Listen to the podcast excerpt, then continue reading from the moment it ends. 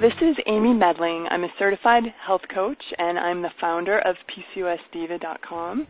And welcome to another interview in our expert series interviews. And I am just so thrilled and honored to have Dr. Victoria Maizes with us today. I'm a big fan of Dr. Maizes and uh, I have both of her books on a very prominent spot on my shelf.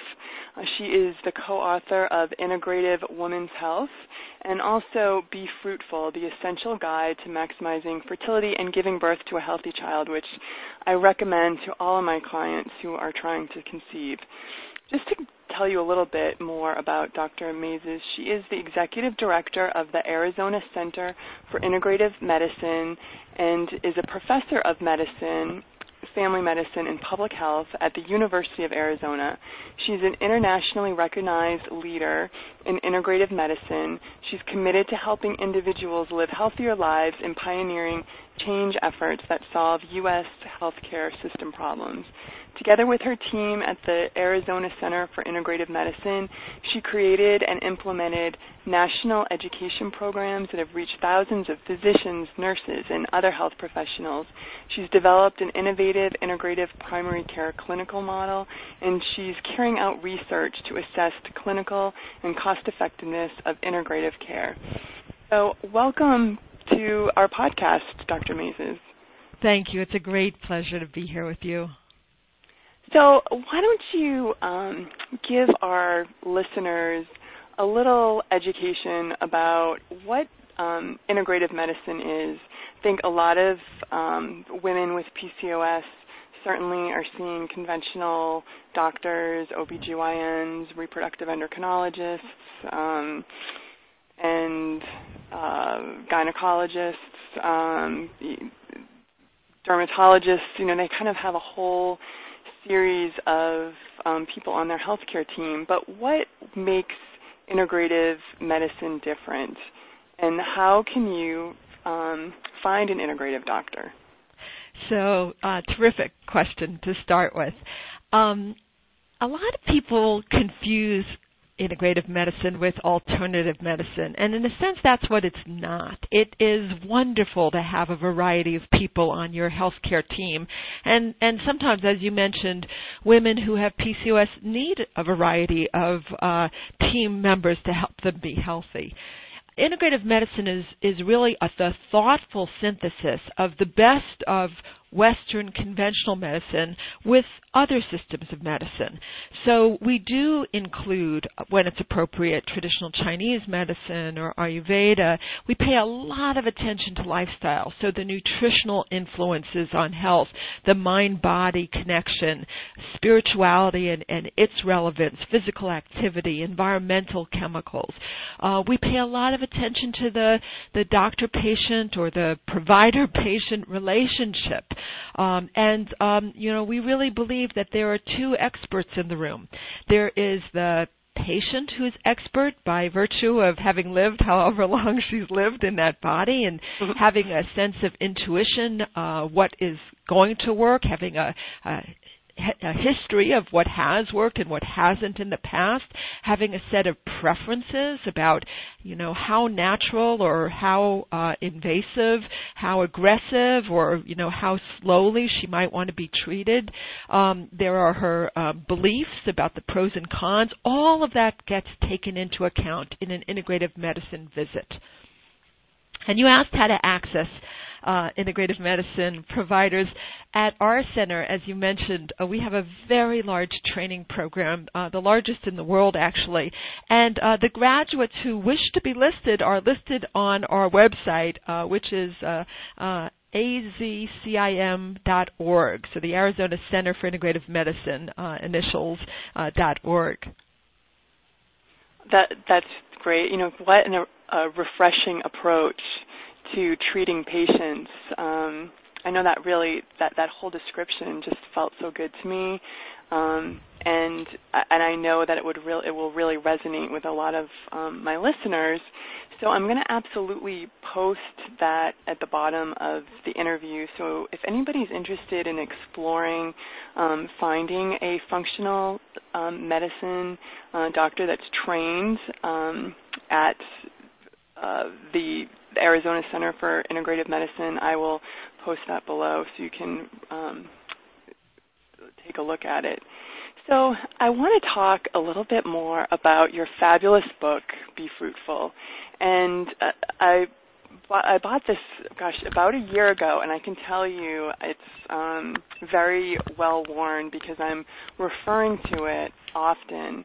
And I really loved your approach that it's uh, being fruitful and maximizing your fertility is really so much more than just getting a prescription of Clomid, which you know, I think a lot of women with PCOS um, have pro- probably have had have been on Clomid.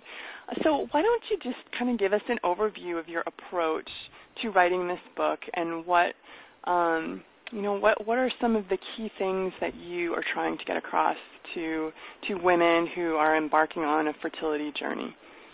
Great. So um, I uh, have uh, been in medical practice for 33 years, and I've spent a lot of my time in practice taking care of women. And I was noticing in my practice in uh, integrative medicine at the University of Arizona, I was having more and more women coming in and asking about uh, fertility. And um, both because they're having trouble, but also uh, because they wanted to do all they could to be as healthy as possible. And um, one of the things that uh, I'm passionate about and is a major part of integrative medicine is health promotion. And it's clear to me that if we're going to talk about health promotion and we're going to talk about prevention, we actually have to begin before baby's even conceived. And that's because uh, we know now, and, and uh, Dr. David Barker's work points this out, that the experience in the womb sets us up for a lifetime of better or worse health. So I know your listeners are, of course, concerned with conception and getting pregnant and having a viable pregnancy. But of course, in the larger scheme, they're very concerned with having a healthy baby. And to mm-hmm. have a healthy baby, we have to be healthy before we conceive. Um, there's a lot of things, sadly, that set us up in our society for poor health. Uh, we live in a society where the least healthy food is the most affordable food and the most convenient food. We live in a society that is filled with chemicals, mostly uh, chemicals that haven't been tested to see what their impact is on our health. And this is getting back to that experience in the womb. The fetal origins hypothesis basically says that if you're exposed to some of these chemicals in the womb, they actually change your wiring. They can increase your risk of having a lifetime of poorer health. Things like ADHD or autism or diabetes or even later in life cancer or Parkinson's, neurodegenerative diseases. So being healthy before you conceive not only helps you conceive more easily, it also helps to up the odds. It helps you to do all that you possibly can to have a healthier baby. And so given my concerns about health promotion, I was eager to, to give women a roadmap. What can you do from the perspective of your diet, your mind body practices, um, your appropriate vitamins and supplements? How can you reduce environmental chemicals that you may be getting exposed to in your home or at your work? Um, and uh, even, you know, what's the right amount of exercise? Um, how does spirituality factor in? So all of the aspects we think about in integrative medicine can actually be brought to bear of this uh, central question of how do we uh, do everything within our power to increase the likelihood of having a healthy baby. Mm. You know, I love that you bring up, and I call it sort of these primary food areas. It's the what feeds us on a, a deeper level that that food never can, like spirituality, like relationships. Um, you know, these are the things that um, holistically really bring balance and and health. Um, and it is so much more than just when I tell my my clients, it's more than just going on a low carb diet and killing yourself at the gym. Um, yes, absolutely. In fact, you know, from the mystical perspective, it's said that you need three partners to create a new human life. You need uh, the female partner, the male partner, and you need God's presence. And mm. you know, this is something that we we have to pay attention to because we actually um, in conventional medicine and again i i'm you know uh, someone who completely values what conventional medicine can bring to the table. I think in vitro fertilization can be miraculous for couples who might never have been able to conceive um, a child. Um, having said that in vitro fertilization can bring people to uh, an embryo a multi-celled potentiality. Uh, life is not that embryo, right? It is something else that is beyond our understanding. And so I think that holding that awareness that what we do is we create of ourselves as you know healthy and as prepared a vessel for creating a new life as we possibly can and then we kind of open to that there's a mystery, and it's not mm-hmm. all under our control. hmm Yeah, I, I often find um, that it's in that place of surrender, and I really, when I'm working with a client who's trying to conceive, sometimes it's just really healthy to just take a little time off and just and just surrender and i think stress plays a part in that and i know i suffered from um infertility related to PCOS, and uh, it probably through that that infertility process was one of the most stress-filled times of my life, and I love in your that in your book um, there's a really a main section that you devote to explaining the physiology of stress and how that impacts reproductive hormones and and then you go on to give some really wonderful um, ways to help your body to relax and elicit that relaxation response. So I was hoping that you could kind of give us a little bit of an overview about um, how stress is impacting our fertility, uh, and then maybe giving us some of your your favorite uh, ways to relax. I would be delighted. Um, so, um, you know, you mentioned it being perhaps the most stressful point in your life, and actually, there are studies that show that being told that one is infertile ranks up there as a stress producer with being told that you have cancer or even mm. HIV. So this is incredibly stressful for women and men alike. Uh, sometimes um, men and women deal with this differently, but but it is incredibly stressful, and unlike some things, it's often held in isolation. You know, often people don't share with others that they're going through this incredibly difficult trial, and um, and and that isolation makes it harder to bear, and often people are surrounded by others in their um, age group, you know, in their circle of friends who are having babies, and and so there's this regular confrontation with what's not happening, and and so um, the stress and you know the sadness and the the challenge uh, is all there. Um, having said that, life gives us stress, and I think it always has. So the question is not, are we going to experience stress? The question is, how skillful can we become at managing that stress? And in our Western society, we don't typically teach people a lot of tools to manage stress. So when I sit across from one of my patients and I say, tell me about, you know, what are sources of stress in your life, and they tell me and then I say, you know, and, and how do you manage that? And and often it's something like, well, I watch TV uh, or I go shopping. Um, and it's much less often I meditate or I do yoga.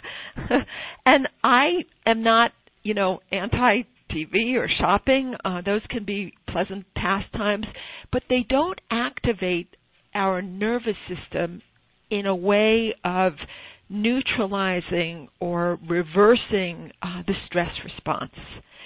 So I think it's really important for people to have a variety of practices.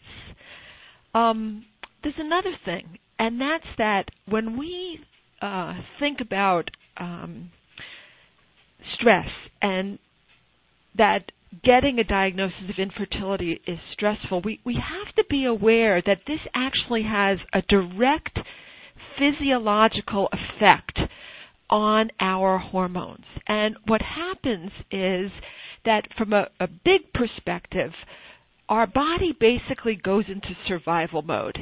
And the body says, this is the time to focus on surviving, and that is exactly the wrong time that we would easily be able to conceive.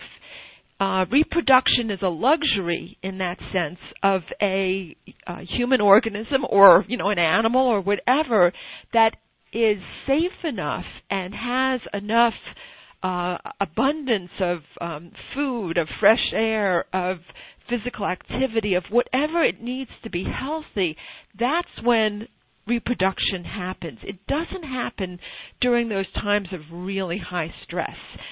So um, our body has systems. Um, the the brain gets signals that the body's under stress, and then the hypothalamus and the pituitary send signals to the ovary, or in men to the testes that basically say shut down, shut down production because this is the wrong time for conception. This would not be the time to sort of squander resources because that baby wouldn't survive. So that's a little bit of, you know, at a high level the the physiology of what occurs. Mm. Yeah, it's it's kind of like if you're running from the proverbial tiger um, and, and and I think that um, you know our brains haven't changed all that much from you know thousands of years ago when we were um, you know running from the wild beast. That it's still you know tra- like a traffic jam can kind of elicit that same response. You know, your body is going to shut down, and um, you're it's going to be harder for you to become pregnant when you're under that kind of a threat. That's exactly right. And mm. um, um, while we aren't normally chased by tigers anymore, uh, we have lots of things that provoke that stress response in us. So it could be traffic, it could be a bad day at the office, uh, it could be, um, you know, a fight with someone we're we're close to, and we're actually so good at activating that side of our nervous system, what's called the sympathetic nervous system, the, the stress response, fight or flight, all these names for it. What we're less good at is activating the opposite side, the calming side of the nervous system, mm-hmm. which is also called the parasympathetic nervous system.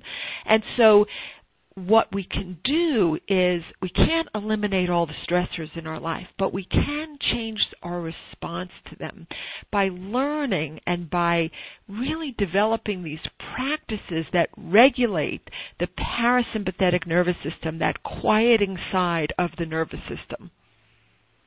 So why don't you share some of your favorite um, techniques? I know I have a few that uh, I'm curious uh-huh. that if they're sort of in your list, and and if not, I'll I'll share a couple of mine as well. Great. So I always think it's good to start with the breath. You know, the yeah. breath is free. It's always with us. We can learn breathing techniques pretty easily. We don't need any special equipment to do it. Um, we can do it in really short little segments. So, for example, if you know you're going into a meeting that's going to be quite stressful, you can you can do this to activate the quieting part of your nervous system right before uh, or right after. And so um, I I'm just a big fan of um, breathing. And in fact, in most of the different mind body practices. Um, having your breath get slower and deeper and more regular is a part of almost every practice. So, for example, yoga could be considered a mind body practice. And in yoga, most yoga teachers will remind you to breathe and remind you to quiet your breath and sometimes they'll teach you particular breathing practices like nadi shodhana or you know alternate nostril breathing mm-hmm. so the, at the very basic level to do this uh, slower uh, more regular, deeper breathing, we're doing something called diaphragmatic breathing, where we're taking deep belly breaths. And one really simple way to do this is um, put your hand on your belly and notice that when you breathe in, your belly expands. And when you exhale, your belly falls back. And you can just simply sit with your hand on your belly for 30 seconds and notice that belly expanding and then falling back. And you can exaggerate. And by exaggerating that inhalation so that your hand moves really far out, you're taking a nice deep belly breath. You can do this lying down. And you could even, you know, put a book on your belly. And again, watch it rise as you inhale and watch it fall back as you exhale. So that's the simplest kind of um, breathing exercise of all. Once you get that sense of um, taking that deep diaphragmatic breath, you can uh, do a variety of other kinds of practices. So, uh, a favorite um, breathing practice that I teach almost all the patients who come to my clinic is called the 478 breath. And this is uh, from yogic breathing or pranayama. And what you do is um, you inhale through your nose to the count of four, and you hold your breath to the count of seven, and then you exhale slowly through your mouth to the count of eight. So that's why it's four, seven, eight. And you do this four times. While you're doing it, your tongue is resting on a little ridge behind your upper front teeth, and um, it means, therefore, when you exhale with your mouth open, it's going to make a whooshing sound like this. It's going to be a noisy, audible exhale because of the air coming around your tongue. So four in through your nose, hold to seven, and then exhale to eight, and do it the four times. And this is on my website, and I actually have a demonstration of Dr. Andrew Weil, who I learned this from, um, demonstrating it. The reason this is so helpful is that it extends that exhalation, which helps activate the parasympathetic nervous system, and it's just a great technique. And then the last breathing technique I want to mention is um, one that I learned from a, a Vietnamese Buddhist teacher and poet, Thich Nhat Hanh. And I think this is so beautiful, especially for women who are struggling with PCOS, because um, you know, sometimes when our body isn't uh, behaving as we would like, we could get down on our bodies. You know, we can be, oh, why can't I? And then fill in the blank. And, you know, in all different ways we can be self-critical and negative. So Thich Nhat Hanh uh, has this very simple, very beautiful uh, breathing meditation he has you sit quietly, start to notice your breathing, and again, you could use that diaphragmatic deep belly breath I shared with you before. And then he has you recite in your head, in sync with your breathing. Breathing in, I notice my body. Breathing out, I smile at my body. Mm. And Thich Nhat Hanh says that the quality of the smile should be that of a mother smiling at her newborn baby. So that Beautiful. absolute, loving, unconditionally adoring uh, point of view that we hold for our baby but don't always hold for ourselves. And so, what a beautiful, gentle, kind, generous way to hold your body, especially if on some level you're wrestling with it. I'm interested oh, in hearing so some of yours. yeah, you know, I really love that, and that um, that that sense of self-love, that essence of self-love, um, is something that I really believe is at the core of healing your PCOS.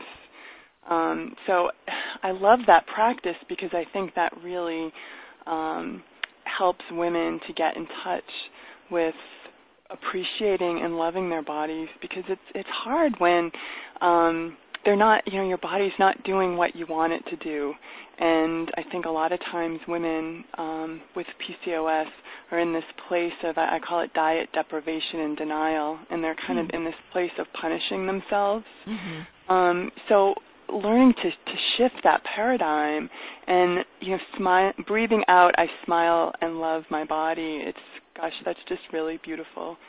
Um, and I think what um, modality I really like is the emotional freedom technique, EFT mm-hmm. or, or mm-hmm. tapping.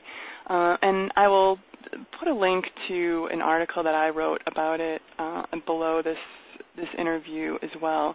Um, and I think what's really neat about tapping is that you're you're actually tapping with your fingers, and like the breathing, I mean, this can be done anywhere. It's free um, and and easy to do.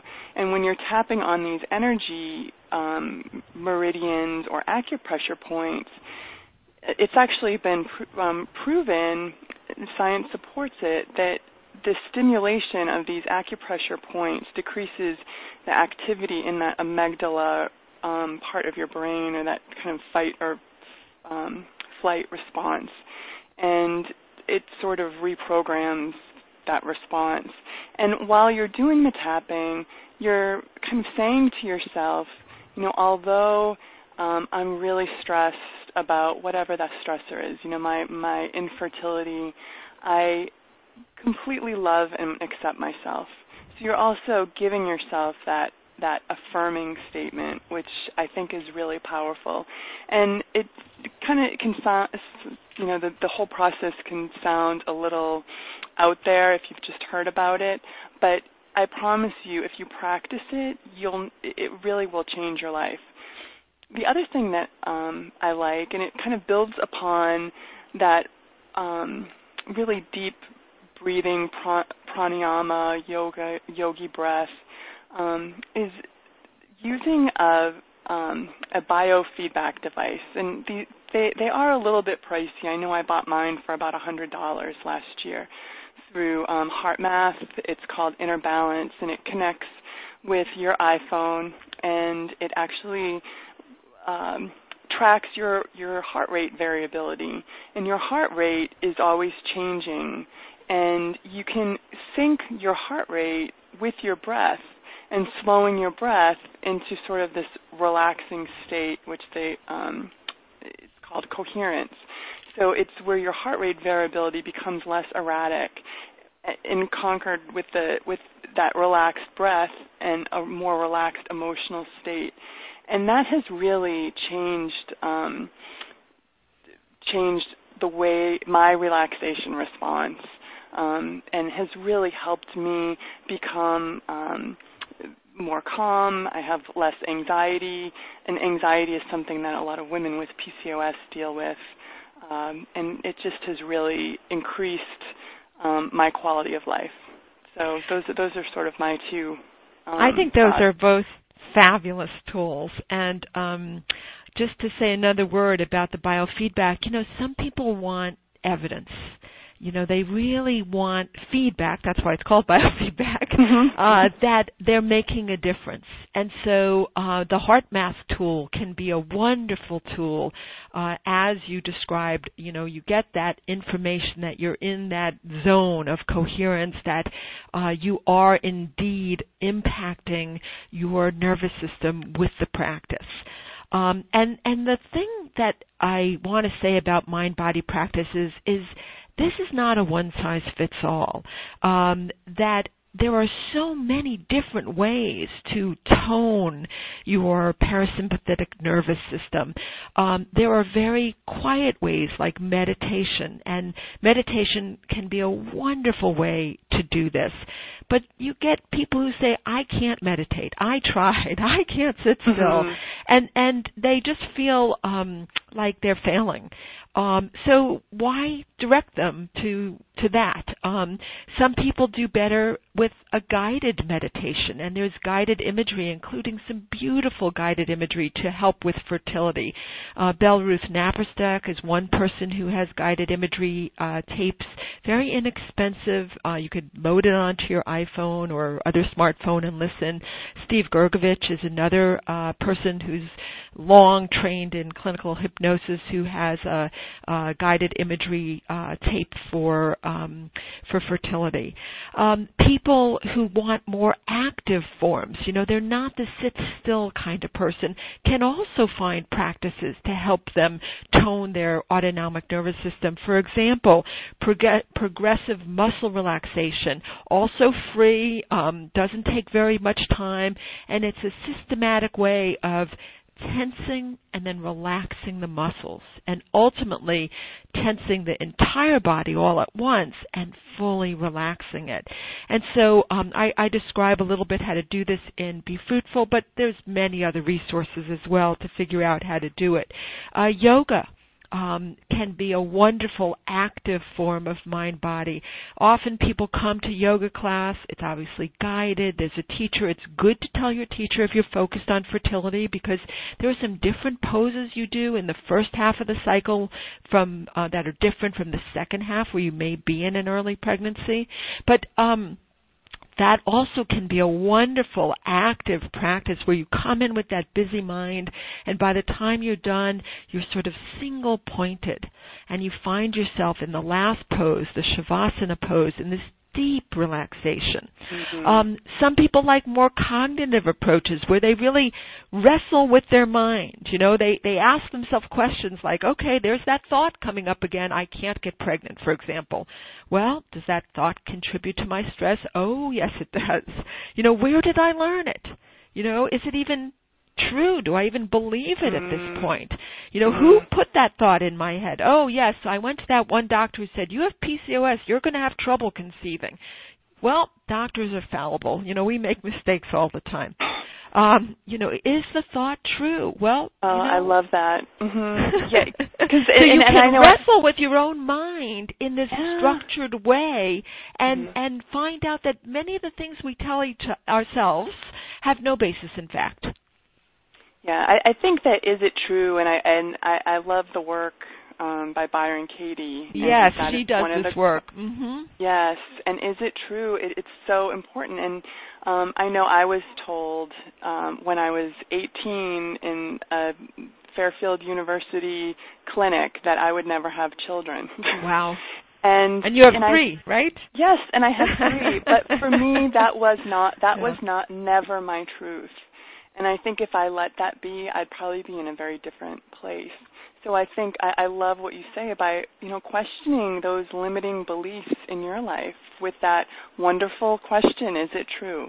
Um, and and I also want to link to, um, and we'll have it underneath this podcast, the demonstration um, on that four seven eight breath, and if you and also the the link to um, where you can get more information on the guided imagery for fertility.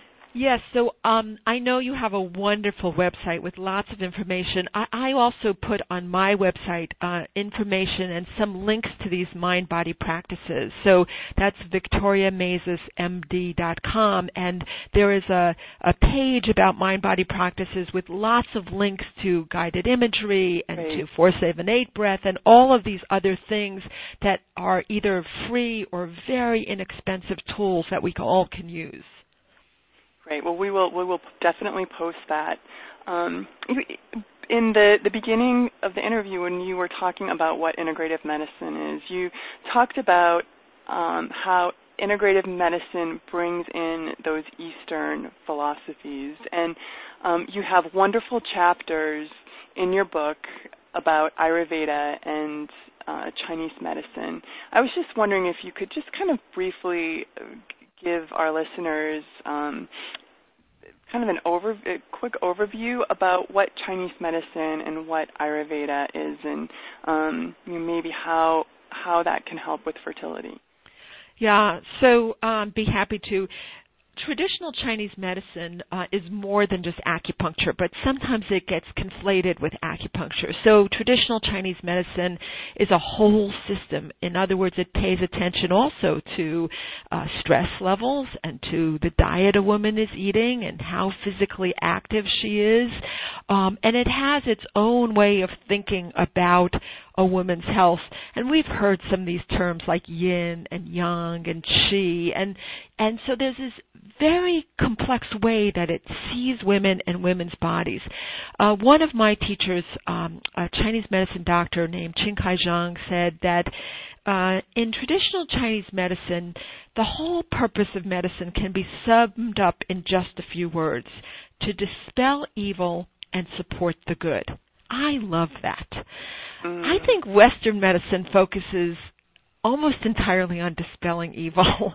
and it's can be incredibly helpful as we as we've talked about, but we also want to support the good. So in Chinese medicine often the metaphor of a garden is used and we think about all we need to have a healthy plant grow in the garden. The soil needs attention, it needs water, but not too much water. It needs the right balance of nutrients, so nitrogen and other fertilizers. You may have to prune sometimes. You know, we think, how could we prune something away? But sometimes that's what leads to a healthier plant. Um, if we plant something too early in a season, frost can come and kill it. If we plant it too late, it could be too hot and, and miss the growing season. So those ideas are all part of supporting the good, and in this sense, supporting a healthy pregnancy. And um, if you go to see someone who practices traditional Chinese medicine, they'll ask you a different set of questions.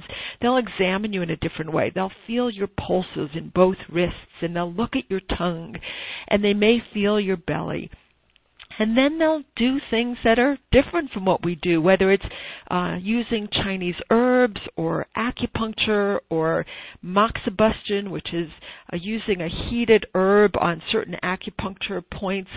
Um, they have a different strategy of of treating, but the overall philosophy is to bring the body into better balance so that it can do what's natural. And mm-hmm. what's natural in this sense is to conceive and carry a baby. Um, I am a, a very big fan of traditional Chinese medicine, and where I live in Tucson, Arizona, I have uh, been fortunate to work with a number of different very skillful uh, Chinese medicine practitioners, and I find that when someone's wrestling, and I would include this uh, to be women who have PCOS, that the traditional Chinese medicine provider can be so helpful in helping to restore that overall balance that can help with conception. Um, Ayurveda um, is um, often known as the traditional medicine of India, and um, it is less well known in the United States, and we have um, not actually recognized it with um, national certifying boards, and so you have to ask a lot more questions about how someone got their training in Ayurveda, whether they went to one of the few schools in the U.S. or whether they they studied in India. But again, they they look at people as um, um, being um, whole and thinking in very different ways about what their health is consisted of and what the practices they're doing. So, what is the diet? You know, what are the things that are building up um, uh, decay in the body, and, and how could we eliminate it? What type are you? Are you a, a, a vata or a kapha or a pitta? Are you eating the appropriate diet um, for your type? Um, how are your menstrual periods going? Are they really light and infrequent? Are they heavy? And depending on what that menstrual period looks like, they're going to recommend very different practices. So I think Ayurveda, which um, I have to say, you know, living in Arizona, I've had less opportunity to work closely with practitioners of Ayurveda, and yet there are long-standing historic traditions. There are herbs like shatavari that are traditionally used. There are meditations that are often recommended. There are healing ceremonies. And so we should be aware that these resources can be available to us as we uh, wrestle with that greater difficulty in conceiving. Mm. You know, I, I love that you gave us so many concrete ways to um, really help impact our fertility. I think it, it often can feel so out of our control, and we kind of feel helpless. Um, and these are really some concrete ways that we can make a difference and bring more balance into into our life and um, and help our fertility. I, I'm so pleased that you were able to join us and share your your knowledge and um, I, really want to uh, I really want to encourage women to who are trying to conceive to absolutely pick up a copy of your book, Be Fruitful, and um, I really think it's one of the best fertility books out there, and also your Integrative Women's Health. and that it's more of a textbook, but boy, if you enjoy health um, and wellness and want to have a, a reference for your library, it's really a fantastic book. Um, I do have to just say full disclosure about the Integrative Women's Health, the textbook. Um, it is written for health professionals, and of course anyone can can read it. Um, mm-hmm. but there is a second edition coming out, uh, probably in September if it doesn't oh, okay. get delayed. And in that one, there'll be a chapter that I wrote about fertility. So um, if you don't own the book, maybe wait for the second edition because it's all updated and there are some wonderful new chapters, including a new chapter on PCOS. Oh, great! Good to know. Well, yeah, I always I always like to ask um, the experts that come on to my podcast to leave us with a, a message of hope. I, I know women with PCOS often um, just feel like it, it's it's so overwhelming. You know, it's this chronic condition that um, isn't uh, is going to be with them over a lifetime, and in terms of how it re- relates to fertility, um, leave us on a hopeful note. Well, um, I have to say that in my practice, um, I, I have seen many women with PCOS successfully conceive and bear healthy children, and so um, I, I think that uh, that is certainly um, possible, and we have to remember that um, you know, statistics are just statistics. There's you and there's all of the things that you're doing to make yourself as healthy as possible, uh, whether it's diet, whether it's taking the appropriate um, vitamins um, and nutrients, avoiding the environmental chemicals. We didn't talk about that, but of course, mm-hmm. some of those are driving uh, PCOS and seeing more PCOS. So, eliminating as many as you can from your overall um, thinking about um, what else you could add, whether it's the stress reduction practices we talked about today to tone your nervous system, whether it's uh, traditional Chinese medicine or Ayurveda, not being afraid of conventional medicine. It can be very helpful in PCOS and certainly uh, can play a central role.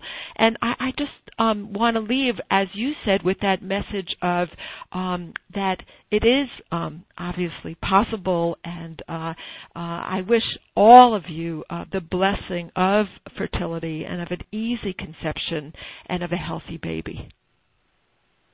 Well, thank you so much for joining us and Thank you all for listening, and until next time, this is Amy. Bye bye.